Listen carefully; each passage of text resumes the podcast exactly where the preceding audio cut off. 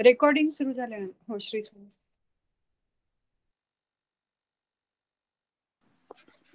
समर्थ, गुरु वंदना.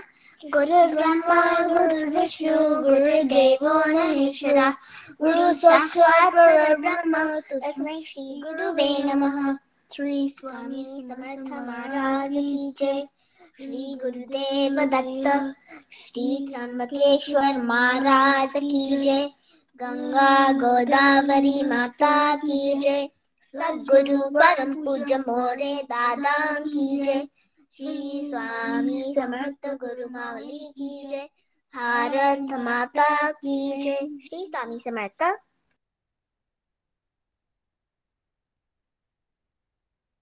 श्री स्वामी समर्थ। ओम नमो भगवते वासुदेवाय।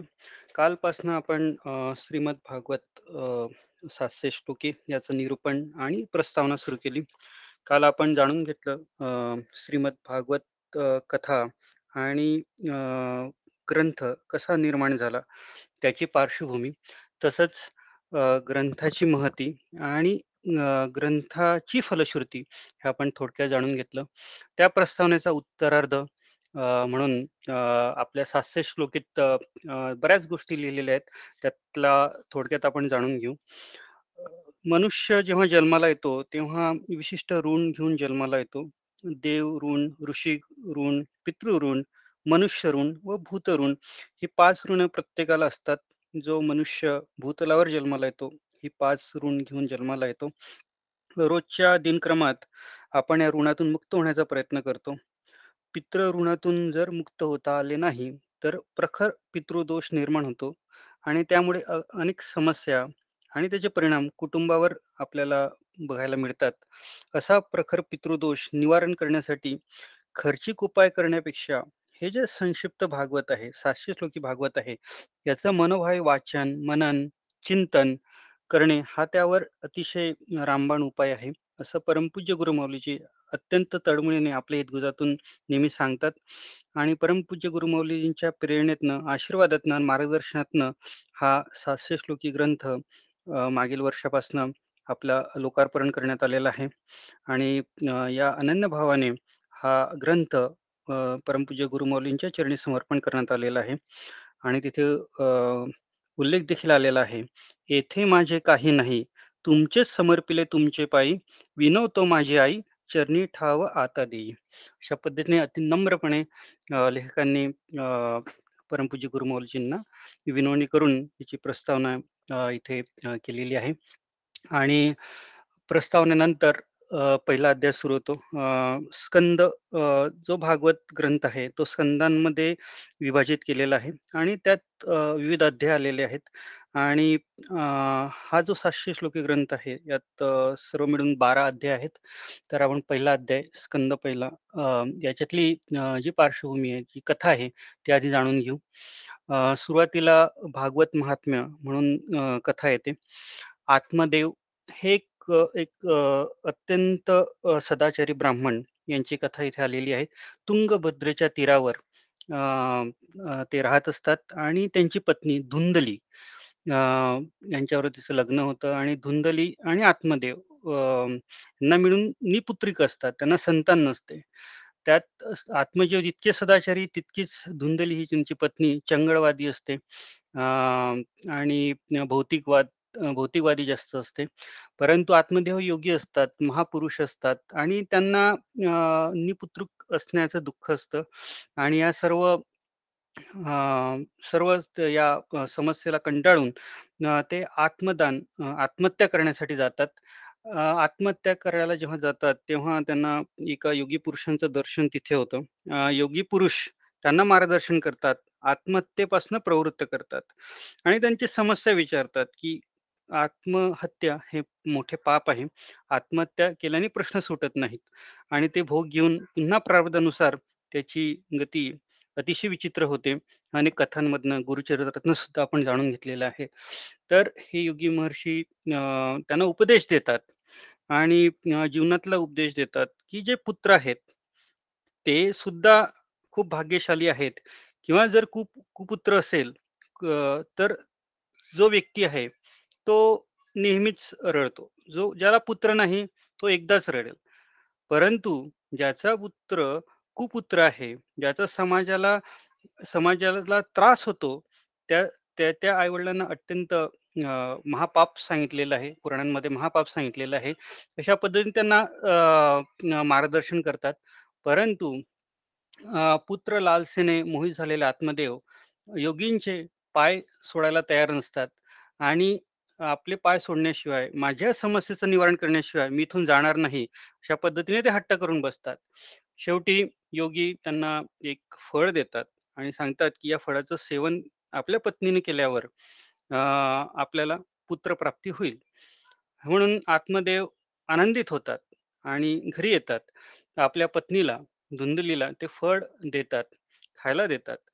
परंतु धुंदली हे जे च- पात्र आहे हे वेगळ्या पद्धतीचं असतं. चंगळवादी भौतिकवादी अं, आणि त्याच दरम्यान त्यांची बहीण धुंदलीची बहीण तिथे येते.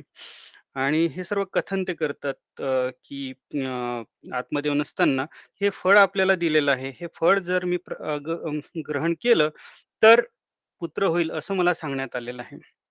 तेव्हा दोन्ही बहिणी या विषयाची थट्टा करतात. आणि असं कसं शक्यच नाही असं शक्य असं फळ खाल्ल्याने कोणाला पुत्रप्राप्ती होते का? कोण ते योगी कोणी फळ दिलं? वगैरे वगैरे अगदी निंदा निंदा नालस्ती या विषयाची करतात. ते फळ जे आहे ते फळ ते गायला टाकून देतात. आणि धुंदली मग विचार करते. आता जेव्हा पती विचारणा करेल तेव्हा आपण काय सांगायचं? तर धुंदलीची जी बहीण असते ती म्हणते की मी अं, अं, मी प्रेग्नंट आहे. माझा प्रसूती होणार आहे. तर माझा जो पुत्र होईल तो मी तुला देईल. अशा पद्धतीने अं, त्यांचा संवाद तिथे होतो.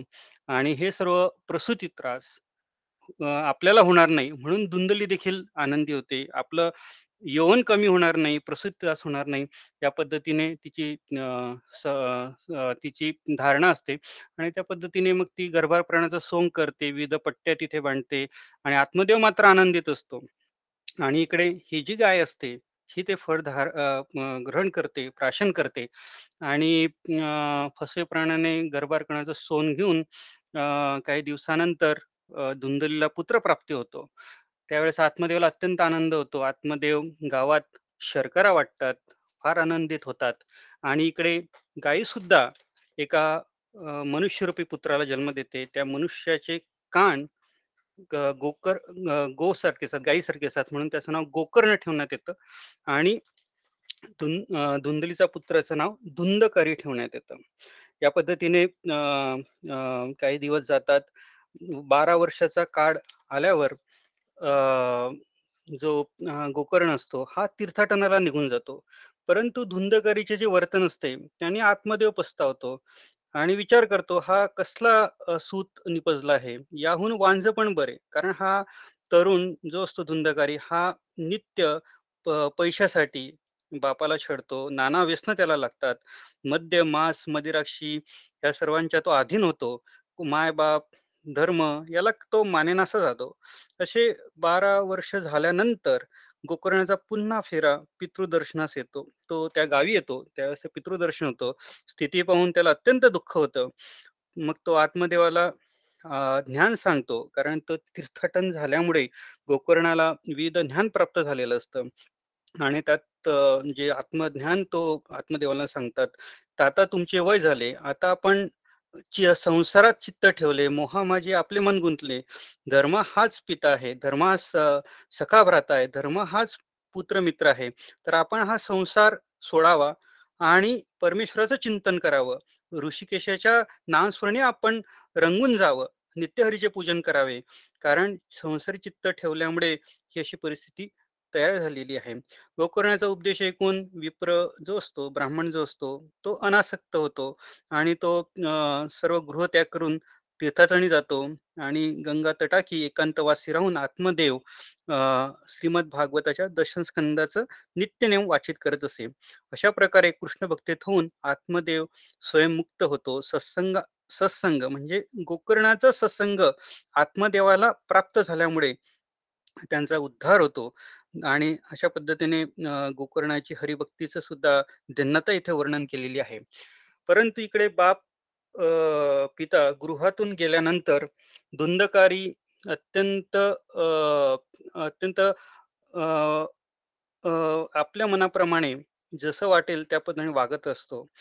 शेवटी पाच वेश्या तो आपल्या घरी आणून ठेवतो आणि की धुंदलीला देखील आपल्या आईला देखील खूप त्रास त्यामुळे होतात आणि धुंदली म्हणते की यापेक्षा मरण बरे आणि शेजारी शेजारी असलेल्या विहिरीत ती उडी घेते. आपला जीव देते. ती सुद्धा आत्महत्या हे करते.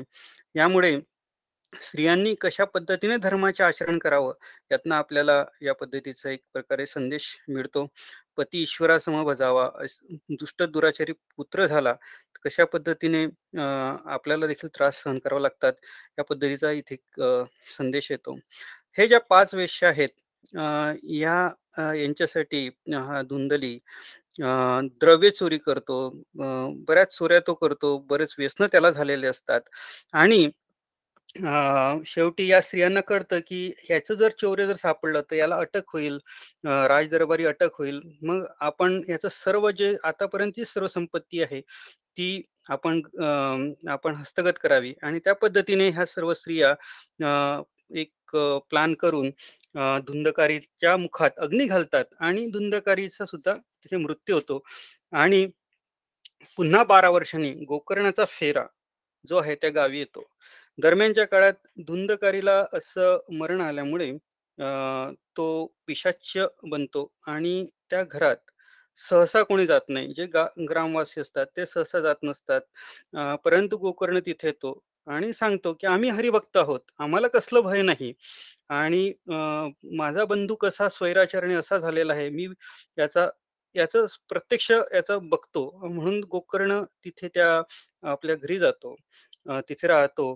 परंतु त्याला सुद्धा धुंदकारी वेगवेगळ्या प्रकारे पिशाच योनीतनं त्या पद्धतीने त्रास देताना दिसतो. मग गोकर्ण विचार करतो आणि सूर्यदेवांची उपासना करतो. सूर्यदेव त्याला मार्गदर्शन करतात आणि भागवत सप्ताह करण्याचा सुचवतात आणि कसा करायचा हे सुद्धा त्या पद्धतीने सांगतात. मंडप विविध पद्धतीने पताका, तोरण बांधून सर्व ग्रामवासी गोकर्ण हा हरिभक्त याची कथा ऐकण्यासाठी तिथे येतात. भागवत कथा सुरू होते आणि शेजारीच बांबू असतो. त्या बांबूमध्ये अ, वायू रूपाने जो धुंदकारी असतो तो तिथे येतो आणि ही जी कथा आहे, जी भागवत कथा आहे, ती एकाग्र चित्ताने ऐकतो आणि प्रत्येक सात दिवसात सप्तग्रंथीने जो बांबू होता, प्रत्येक दिवशी त्याची एक ग्रंथी निघत जाते आणि सातव्या दिवशी या धुंदकारीला मुक्ती प्राप्त होते. कारण त्याचे त्याने अत्यंत एकाग्र पद्धतीने, एकाग्र मनन करून तो ग्रंथ, भागवत ग्रंथ ऐकलेला असतो. त्याला येण्या घेण्यासाठी विष्णुदूत येतात. त्या प्रसंगी गोकर्णाला प्रश्न पडतो, की हे सर्व ग्रामवासी आहेत. आपण सर्वांनी भागवत ऐकलंय, परंतु केवळ धुंदकारीलाच मुक्ती मिळते, धुंदकारीलाच वैकुंठ प्राप्त होतं. तर त्यावेळेस विष्णुदूत मार्गदर्शन करतात, की हा जो करिये यांनी ज्या पद्धतीने एकाग्र पद्धतीने भागवत सप्ताह ऐकला, तसे श्रवण इतरांना न झाल्यामुळे त्यांची स्थिती अशी प्राप्त झालेली नाही. आणि म्हणून पुन्हा सप्ताह होतो आणि सर्व जसं प्रभू रामचंद्रांनी अयोध्येवासी वैकुंठी नेले, तसे गोकर्णाच्या माध्यमातून, त्या भागवत सप्ताहाच्या माध्यमातून सर्व ग्रामवासी वैकुंठी जातात, त्यांचं कल्याण होतं. असं हे पद्मपुराणातली कथा इथे आलेली आहे. सांगायचा अर्थ इथनं सांगायचं आहे, की हे भागवत पुराण ऐकल्याने कशा पद्धतीने सद्गती प्राप्त होते आणि ही तर जे वायुरूप आहे, त्यांचं उदाहरण इथे आलेलं आहे. ज्यांनी मनुष्य रूपात ही भागवत धर्माचं आचरण केलं, त्यांच्या गतीची कोण तुलना करू शकेल? कशा पद्धतीने ग्रंथकर्त्यांनी या ग्रंथाचा इथे या कथेचा इथे उल्लेख केलेला आहे. तर जी कथा शुकमुनींनी परीक्षित राजाला तीस 30 वर्षानंतर सांगितली. महाभारताचं युद्ध संपलं आणि श्री श्रीकृष्ण भगवान श्रीकृष्ण निजगाम निजधाम गमाला गेले. त्यानंतर तीस वर्षांनी शुकमुनींनी परीक्षित राजाला सांगितली. त्यानंतर दोनशे वर्षांनी ही कथा गोकर्ण गोकर्णांनी ग्रामवासियांना सांगितल्याचा उल्लेख आहे. या प्रसंगी अत्यंत सुंदर एक रूपक देखील इथे आलेलं आहे. ते सुद्धा आपण जाणून घेऊ आणि त्यानंतर आपल्याला त्या कथेचे जे पैलू आहेत, विशिष्ट पैलू ते कळतील. आत्मदेव हा आहे या कथेतला हा जीव जाणावा. म्हणजे ग्रंथकर्त्यांनी सांगितलंय आत्मदेव हा जीव जाणावा आणि धुंदली ही देहबुद्धी जाणावी जी त्याची पत्नी आत्मदेवाची ही देहबुद्धी जाणावी आणि कुबुद्धीचा जो पुत्र आणला म्हणजे जो बहिणीचा पुत्र आणला तो हा उसना आणला. तो ते अज्ञान होतं. त्याला धुंदकारी म्हणावे. आणि जे यती जे परमेश जे योगी आत्मदेवाला भेटले ते भगवान स्वयं भगवान होते. त्यांनी फळ दिले. परंतु जी धुंदली होती जी देहबुद्धी होती तिला देहबुद्धीचा अहंकार होता. म्हणून तिने ते फळ आहे ते सेवन नाही केलं. मग कोणी सेवन केलं? तर जी भक्ती गाय होती जी भक्ती गाय होती तिने तिचं सेवन केलं. आणि तिने त्याचं सेवन केल्यामुळे तिच्या उदरी जे आलं ते ज्ञान आलं. आणि त्याचं नाव गोकर्ण आपण ठेवलं. आणि तोच भक्त आणि ज्ञानी यात तो भक्त भक्तीच्या पोटी आलेलं ते जन्म ते ज्ञान होतं. त्याच्यामुळे काही संदेह नव्हता. तो सर्व पृथ्वीवर ज्ञान प्रसारण्याकरता प्रकट झालेला होता. म्हणून तोच संत होऊन पुन्हा आत्मदेवाला सन्मार्गासाठी उपदेश करता झाला. आणि ज्या धुंदगिरीच्या पाच वारांगणा होता ते आपण पाच विषय समजा. आणि तेच पाच विषय ह्या मनुष्य देहाचा कसा घात करतात ह्या रूपकातनं आपल्याला सांगण्यात आलेलं आहे. अशा पद्धतीने अतिशय सुंदर ही कथा आहे. त्यातनं भागवत महात्म्य पद्म पुराणांतर्गत जी कथा आलेली आहे त्यातनं आपल्याला हे अं, अं, या कथेतनं तो बोध होतो.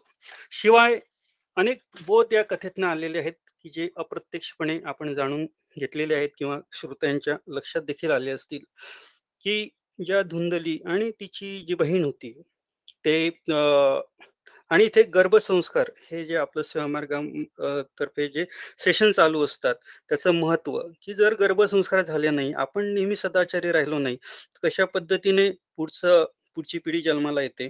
त्याचं सुद्धा आपण गर्भसंस्कारातनं गर्भधान संस्कारातनं नंतर गर्भसंस्कारात कोण- कशा प्रकारे आचरण असावं? आपलं नेहमी सदाचार कसं असावं? आपण नीती नियमाने कसं जगवावं? सेवेकरी म्हणून आपले नियम कोणते आहेत? हे सुद्धा आपल्याला सांगण्यात येतं. त्याचं अत्यंत महत्त्व गर्भसंस्काराचं या पद्धतीने अधोरेखित होतं.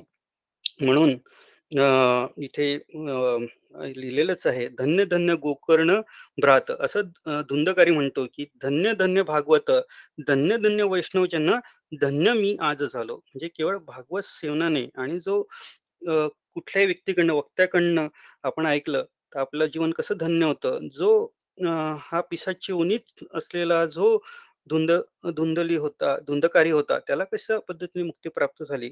या पद्धतीने याचा उल्लेख आलेला आहे. म्हणूनच जेव्हा कोरोना काळात बरेच ठिकाणी अंत्येष्टी विधी करता आला नाही बरेच कठीण प्रसंग त्यावेळेस समाजाला सहन करावे लागले आणि त्याचे परिणाम अत्यंत घातक पुढे होतात. म्हणून परमपूज्य गुरुमौलींच्या आशीर्वादाने हा सातशे श्लोकी ग्रंथ की जो आपण कमी वेळेत दीड तासाच्या आत ग्रंथ वाचू शकतो आणि त्यातलं फल प्राप्ती करू शकतो म्हणून हा ग्रंथ प्रकाशित करण्यात आलेला आहे. तरी आपण नेहमी याचं सेवन करावं. आणि म्हणून महर्षी व्यासांनी हा ग्रंथ जे भागवत आहे शुकमुनींना सांगितलं. आणि नंतर शुकमुनींनी परीक्षित राजाला सांगितलं. त्याची कथा देखील आपण जाणून घेऊ. तर या प्रसंगी एक कथा भागवतकारांनी इथे दिली आहे. महर्षी व्यास जेव्हा बघतात की आपला पुत्र एक शुकमुनी यांचं जे पात्र आहे जे चारित्र्य आहे ते कुठल्या प्रकारचं होतं? याचा एक भाग म्हणून एक प्रकरण यात आलेलं आहे की शुकमुनी जेव्हा सरोवराच्या शेजारून एकदा जातात तेव्हा देवनारी तिथे स्नान करत असतात आणि मनोभावेस ते शुकमुनींना नमन करतात आणि शुकमुनी पुढे निघून जातात. त्यानंतर महर्षी व्यास आपल्या पुत्राच्या मागे येतात आणि महर्षीव्यास जायला लागल्यानंतर येवणारी स्त्रिया लज्जित होतात ते स्नान करत असतात. तेव्हा महर्षी व्यासांना प्रश्न पडतो की आपला पुत्र तरुण पुत्र इथून गेला परंतु देवनारी लज्जित नाही झाल्या आणि मी मात्र वृद्ध पुरुष इथून जात असताना ह्या लज्जित झाल्या. तेव्हा ते प्रश्न करतात त्या स्त्रियांना प्रश्न करतात की अं, ह्या या या प्रश्नाचं उत्तर काय? तेव्हा देवनारी उत्तर देतात की शुकमुनी जे आहेत. त्यांना भगवान श्रीकृष्णाशिवाय या चराचराशिवाय काही काही दिसतच नाही. म्हणजे ते इतके कृष्णमय झालेले आहेत. त्यांच्या पुढे अं, स्त्री पुरुष हा देखील भा- भाव नाही. म्हणूनच समतल बुद्धी कशी असावी हे आपण शुकमुनींकडे शिकावं. म्हणजे ते इतके कृष्णमय झालेले होते. त्यांना स्त्री पुरुष हा भेद नाही. स्त्रिया सुद्धा त्यांना अं, लज्जित त्यांच्यापासून लज्जित होत नव्हत्या. चराचराचं त्यांना भान नाही. म्हणून या पद्धतीने हे शुकमुनींचं वर्णन फार सुंदर पद्धतीने अं, भागवतात केलेलं आहे. आता यानंतरची पुढील कथा अं, आपण जाणून घेऊ की परीक्षित राजा आणि शुकमुनी यांची अं, भेट कशा पद्धतीने होते आणि भागवत कथन कशा पद्धतीने सुरू होतं. तर जेव्हा कुरुक्षेत्राला अं, युद्ध अठरा दिवस महाभारतातलं युद्ध होतं आणि युद्धाच्या सांगतेच्या सांगते दरम्यान दुर्योधनाचा मृत्यू होतो. दुर्योधनाचा मृत्यू समयी जेव्हा तीन कौरवांकडचे तीन सेनापती असतात जिवंत राहिलेले असतात अश्वत्थामा कृपाचार्य कृतवर्मा. अं, अश्वत्थामाचे मामा कृपाचार्य. द्रोणाचार्यांची जी पत्नी आहे ती कृपा अं, कृपाचार्यांची बहीण त्यांना दिलेली असते आणि अश्वत्थामाचे ते मामा असतात. आणि अश्वत्थामा त्या दुर्योधनाच्या मृत्यूच्या वेळेस अं, एक दुर्योधन सरसेनापती म्हणून त्यांची नेमणूक करतात आणि नंतर मृत्यू पावतात. अश्वत्थामा हा सेनापती बनतो आणि अं, सूड भावनेने झोपेतच पांडव समजून द्रौपदीचे पाच पुत्र यांचा वध करतो. आणि अं, अत्यंत सूड भावनेने हा जो पांडव वंश आहे याचाच नाश व्हावा म्हणून ब्रह्मास्त्र सुद्धा पेरतो ब्रह्मास्त्र चालवतो. आणि द्रोणाचार्यांकडनं ही विद्या अश्वत्थामा आणि अं, अर्जुनाला प्राप्त झालेली असते. ब्रह्मास्त्र तेव्हा अर्जुन इकडे इकडनं जेव्हा कळतं तेव्हा अर्जुन सुद्धा ब्रह्मास्त्र चालवतात. आणि हे ब्रह्मास्त्रांचं जर दोघांची एकमेकांची टक्कर झाली असेल तर मोठा प्रलयच येणार असतो. म्हणजे सर्व जे आहे जग ते नष्टच होणार असतं. त्यामुळे महर्षी दोघांना सुचवतात की हे आपण मागे घ्यावं. आता अर्जुनला अर्जुनाला ती विद्या अवगत असते की ज्यामुळे ब्रह्मास्त्र परत येऊ शकतं. परंतु अं, अश्वत्थामा त्याला मात्र ही विद्या अं, तो फक्त जास्तीत जास्त त्याची दिशा चेंज करू शकत असतो. त्यामुळे अर्जुन परत घेतो ब्रह्मास्त्र आणि अश्वत्थामाचं जे ब्रह्मास्त्र आहे ते अर्जुनाचा जो नातू आहे जो गर्भ गर्भ आहे म्हणजे अभिमन्यूचा जो पुत्र आहे परीक्षित ज्याचं नाव नंतर परीक्षित ठेवलं जातं तिकडे मार्गक्रमण करतं. उत्तरेच्या गर्भात तो ब्रह्मास्त्र जातं. आणि उत्तर मात्र श्रीकृष्ण भक्त असते आणि भगवान श्रीकृष्णांची अत्यंत विनवणी करते आणि भगवान श्रीकृष्ण अंगुष्ट रूपाने तिथे जाऊन त्या गर्भाचं संरक्षण करतात आणि त्या पद्धतीने त्या बालकाचं संरक्षण होतं आणि तोच नंतर पुढे परिषित परीक्षित राजा म्हणून जन्माला येतो.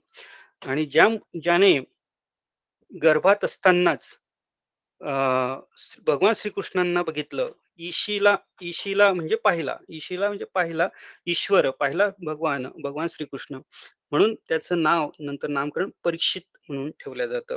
तर हा राजा परीक्षिती या पद्धतीने त्या अं, भगवान श्रीकृष्णांचे बालपणापासूनच त्याच्यावर अं, संस्कार आणि अं, त्यांचं दर्शन त्याला झालेलं असतं.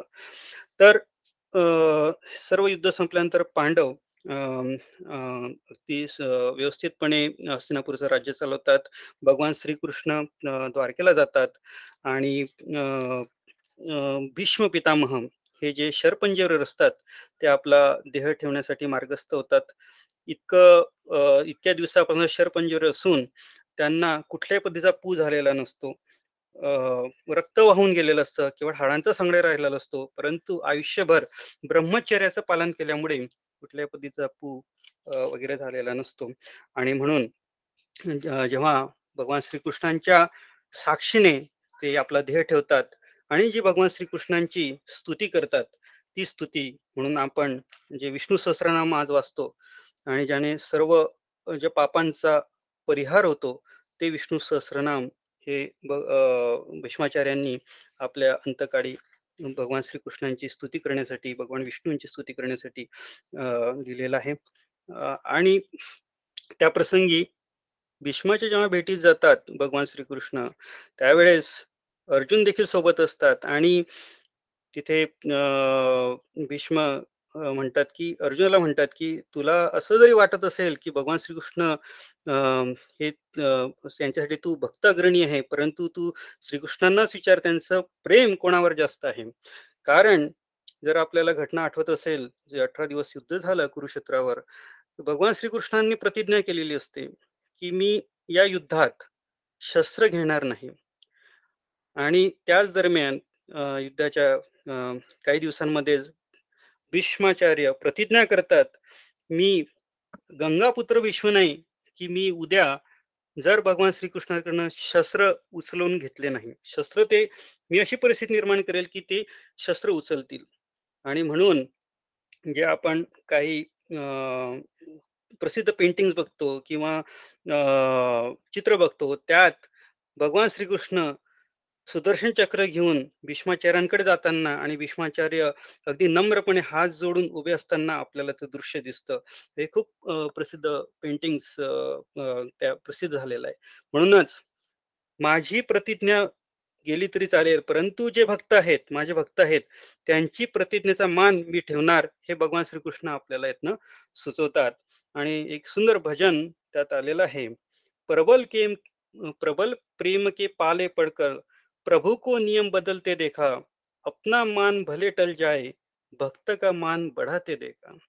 अशा पद्धतीने अतिशय करुणामय भगवंत याचे अनेक उदाहरणं अशा आपल्याला सांगता येतील आणि अं, त्या प्रसंगी अं, भगवान अं, भीष्माचार्य आपला देह ठेवतात. भगवान श्रीकृष्णांच्या साक्षीने विष्णू सहस्रनाम आपल्याला त्या निमित्ताने प्राप्त झालेलं आहे. आपण नेहमीच त्याचं वाचन करत असतो. प्रसंगी हस्तिनापूरवरनं जेव्हा कुंती मातेचं दर्शन घेऊन अं, भगवान श्रीकृष्ण निघायला निघतात द्वारकेला जायला निघतात कुंती माता त्यांना काय विनवणी करतं हे सुद्धा आपल्याला एक खूप छान समर्पक संदेश देणार आहे. कुंती माता म्हणते की आजपर्यंत जी संकटे आमच्यावर आली आणि त्यामुळे भगवान श्रीकृष्णांचं खरं रूप आम्हाला कळालं आणि भगवान श्रीकृष्णांनी या संकटाचं निवारण केलं केलं म्हणून ही सर्व संकटे आमच्यावर अशीच नित्य येवो की ज्यामुळे आम्हाला भगवान श्रीकृष्णांचा हा आशीर्वाद नित्य मिळावा. अशा पद्धतीने ती भगवान श्रीकृष्णांना विनंती विनवणी करते यातनी आपल्याला फार शिकण्यासारखं आहे. म्हणूनच अं, म्हणजे दुसऱ्या पद्धतीने आपल्याला जर याचा विचार करता आला तर जे आपल्याकडे संकट येतात की ज्या समस्या असतात साधारणतः आपल्या जीवनात आणि आपण त्यावर विविध सेवा घेतो त्या पद्धतीने काही पारायण करतो त्या पद्धतीने आपल्याला आध्यात्मिक प्रवास आपला घडत राहतो आणि उत्तरोत्तर आपली प्रगती होत राहते. समस्या एक निमित्त असतं परंतु त्यातनं आपल्या जीवनाचं कसं कल्याण होतं हे आपण जाणून घेतलं पाहिजे. या पद्धतीने आपण त्याकडे त्या विषयाकडे बघितलं पाहिजे. म्हणजेच जर आपल्यावर संकट येत असतील तर परमेश्वराची आपल्यावर विशेष कृपा आहे हे आपण जाणून घ्यावं. ज्यांच्यावर संकट येत नाही त्यांना भगवान भगवान परमे परमेश्वराचं स्मरण होत नाही. आणि परमेश्वराची जर तशी इच्छा असेल त्यांच्यावर संकट येणार नाहीत. परंतु ज्यांच्यावर संकट येतात म्हणून म्हणजेच त्यांच्यावर भगवंताची विशेष कृपा आहे. हे सुद्धा आपण यातनं लक्षात घ्यावं. म्हणून कुंती कुंती आणि भगवान श्रीकृष्णाचा जो संदेश जो संवाद झालेला आहे सुद्धा अतिशय अं, एक आपल्याला संदेश देणार आहे त्यातनं आपल्याला भरपूर शिकायला मिळणार आहे. म्हणून नंतर अं, अं, अं, सर्व पांडव हिमालयात आपल्या मार्गस्थ होतात. हिमालयात पद्धतीने ते आपल्या निजधाम निजधाम गमाला जातात. इकडे भगवान श्रीकृष्ण प्रभास शस्त्रातनं अं, निजधाम गमन होतं. त्याचं सविस्तर वर्णन पुढील अध्यायात आलेलं आहे. ते झाल्यानंतर राजा परीक्षिती जो अर्जुनांचा नातू आहे हा हस्तिनापूरचा राजा होतो. इरावती राणीशी लग्न होतं. जन्मे जे इत्यादी चार पुत्र राजा परीक्षितला होतात. आणि राजा परीक्षिती अं, भगवान श्रीकृष्णांचं गमन झाल्यावर अं, संपत द्वापार युग आणि कलियुग सुरू होतं. आणि कली हा वाट बघतच असतो. आणि कलीचे जे गुण आहेत अवगुण आहेत जे आपण गुरुचरित्रही वाचले आहेत या पद्धतीने आपण ते जाणून घेऊ आणि कली कशा पद्धतीने त्रास देतो आणि राजा परिषदी कशा पद्धतीने प्रजेचं संरक्षण करतो आणि त्यातनं राजा परिषदी कश कुठल्या पद्धतीने शुकमुनींकडे जातो आणि भागवत शुकमुनीकडे सेवन होतं आणि त्यांनी त्याने आपल्याला सुद्धा भागवत कळतं, आपल्या भागवत समजतं. मग ते आपण उद्यापासून जाणून घेऊ. ह्या ज्या कथा आहेत, त्या आपण संक्षिप्त रूपाने जाणून घेत आहोत. कारण विविध कथा यात आलेल्या आहेत आणि परमपूज्य गुरु माऊलीजी आपल्या हितगुजातून नेहमीच आपल्याला मार्गदर्शन करतात, की वक्ता तोच, की जो कमी शब्दात हे सर्व ग्रंथ आहेत, त्याचा मथितार्थ, आशय समजून सांगेल. म्हणून आजची सेवा आपण ही शब्दांची सुमनांजली परमपूज्य गुरु माऊलीजींच्या चरणी अर्पण करूया आणि उद्या पुन्हा याच वेळेस भेटूया. श्री स्वामी समर्थ. ओम नमो भगवते वासुदेवाय. श्री स्वामी समर्थ. गुरुवंदना. गुरुर्ब्रह्मा गुरुरविष्णू गुरुर्देवो महेश्वरा गुरु साक्षात परब्रह्म. तस्मै श्री गुरुवे नमः. श्री स्वामी समर्थ महाराज की जय. श्री गुरुदेव दत्त. श्री त्र्यंबकेश्वर महाराज की जय. गंगा गोदावरी माता की जय. सद्गुरु परम पूज्य मोरे दादा की जय।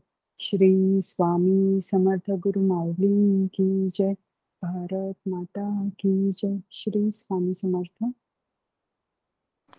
श्री स्वामी समर्थ।